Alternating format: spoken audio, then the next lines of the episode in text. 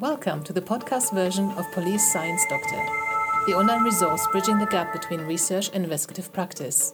For police personnel who go the extra mile. For academics who want to connect better with investigative practitioners. On YouTube and on policesciencedoctor.com. No.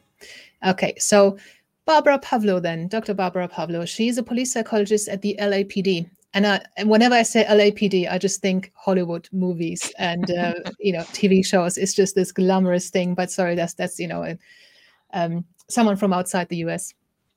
Um, I find it really interesting how she, as a police psychologist, works not just for the police and in the police, but alongside them. So I'm just going to play you her video now. I'm Dr. Barbara Pavlo, and I am a police psychologist with the Los Angeles Police Department and I've been there nearly 16 years.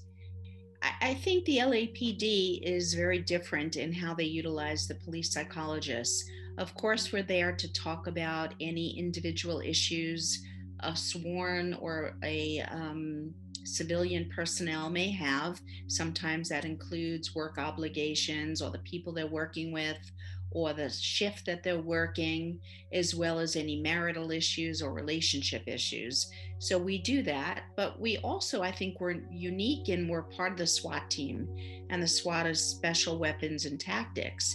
And we actually have a rotation where we all go out, there are 13 of us, and uh, we work with SWAT where we have a bulletproof vest on, we wear a helmet, we have to go downrange, work on the SWAT truck, and we assist with crisis negotiation or we call it hostage negotiation.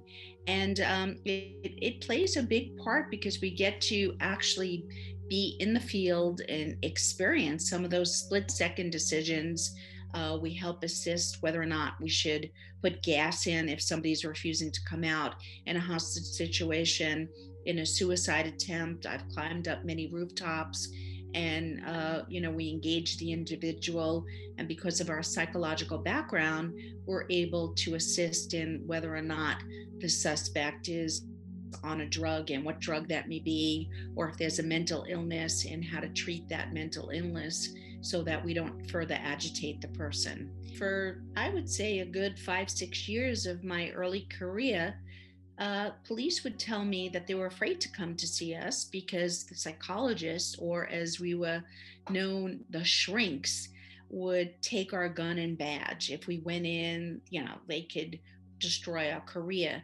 And perhaps in the past, there were some doctors that did that. Um, I'm not sure of the circumstances, nor am I sure of the validity of that happening, but that certainly was a rumor. And I think the rumor has been dispelled because we see more people now than we ever have, and it consistently increases because most of the doctors are there not to take away their guns and badges. I'm certainly not. I want to genuinely help and help them do their job better and make their relationships better.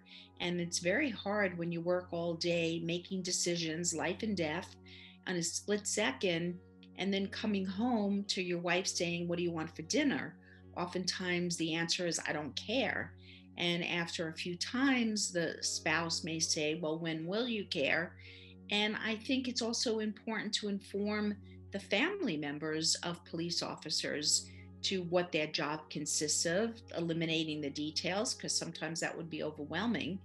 So, you know, there's, there's a lot of contributing factors to what we do and what makes us accessible. And I think it really has what we've done over the years of being in the field uh, with SWAT, as well as going to the divisions and being human instead of being this robot of a police psychologist has made a huge difference with the amount of people that want to come and see us. The one thing I would like to add is eh, for any law enforcement from any place in the world, thank you. Thank you for risking your life to save those. I mean, the oath is to serve and to protect. And I think on a daily basis, most people do that. And it, it it's not a, a job that is idealized. It's not a job that you get many thanks for. There's a lot of injuries that the public has no idea about. And police suffer in silence. So I, I want you to know that there are people out there like myself that understand and we're here for you. You know, you call for backup, let us be part of your backup. Well, there you go. I think that was uh, really impactful. So, something really interesting about the setup there. So, the in house psychologist is available to the offices without limitations. So, uh, and you know, would you not feel a little bit more trusting of some of a psychologist who's got a, who's climbed onto a roof with you on so many occasions, and you know, maybe that distrust can be built down. And she's also um, raised an imp- important point that we haven't talked about much here is relationships between police officers and their spouses. Um, actually, Barbara and I are having a thought about maybe we can put a course together for um, law enforcement spouses because again, we mentioned the 70% divorce rate. You come home, you know, you don't want to be making another decision, and your spouse might be getting upset that you're not taking part in family life, you're not showing an interest. And both sides are right. You know, nobody's nobody's wrong here. Both sides are completely understandable. How do you juggle that? How do you keep people together? Ginny, any observations? Yeah, I love that bit by Barbara. I think it's fantastic that, you know, someone who's a psychologist who didn't sign up to be a cop is happy to climb up on a roof um, wants to be there and experience what what cops go through. And i think that's huge for credibility with cops because certainly my experience and the experience of a lot of my clients is that um, usually when they go and and finally pluck up that courage to go and get the help they end up dealing with people who don't understand their job. And that becomes a huge barrier to them actually getting any help. Um, they spend most of the time talking about things that happen in the job and walk away from a session at the end thinking, well, I feel like I've just been on a reality TV program because the person sat opposite them was more interested in what happens not about how you can help that person. So i think it's it's hugely beneficial that, that a cop can sit down and talk to someone who they know understand what goes on. And the fact that you've got some psychologists there and i, I take my, my hat off to them good on them they, they, you know they climb up on a on a roof they go and help out in the swat truck come on fantastic. And I think we need to do more of that. And if you're wanting cops to get help, then give them people who who have the credibility to help them, and people who they don't have to explain the job to because they have actually experienced it. Yeah, I think that's really, And and I'm sure there's lots of psychologists who would love to be out in the field as well. So I think we just need to look at the, the setup. I think every force should have a psychologist for many mm-hmm. things to do research, with the police to do evidence-based policing. Um, maybe other psychologists or the same person to help the police you know being there as a as a counselor so to speak and to be operational you know hostage negotiating doing some you know investigative analysis. There's so many things that could be done and there's so many investigative psychologists who would want to do that or police psychologists. We're just not creating those roles People have used EAP, which is Employees Assistance Unit, EAU is what we call it, and um, people have thought we'll, we'll keep confidentiality. Even though, as a police psychologist, even though I'm employed by the LAPD, I still have to adhere to the rules and regulations of the American Psychological Association, which is keeping everything confidential with the regular exceptions of harm to self, harm to others, uh, child or elder abuse.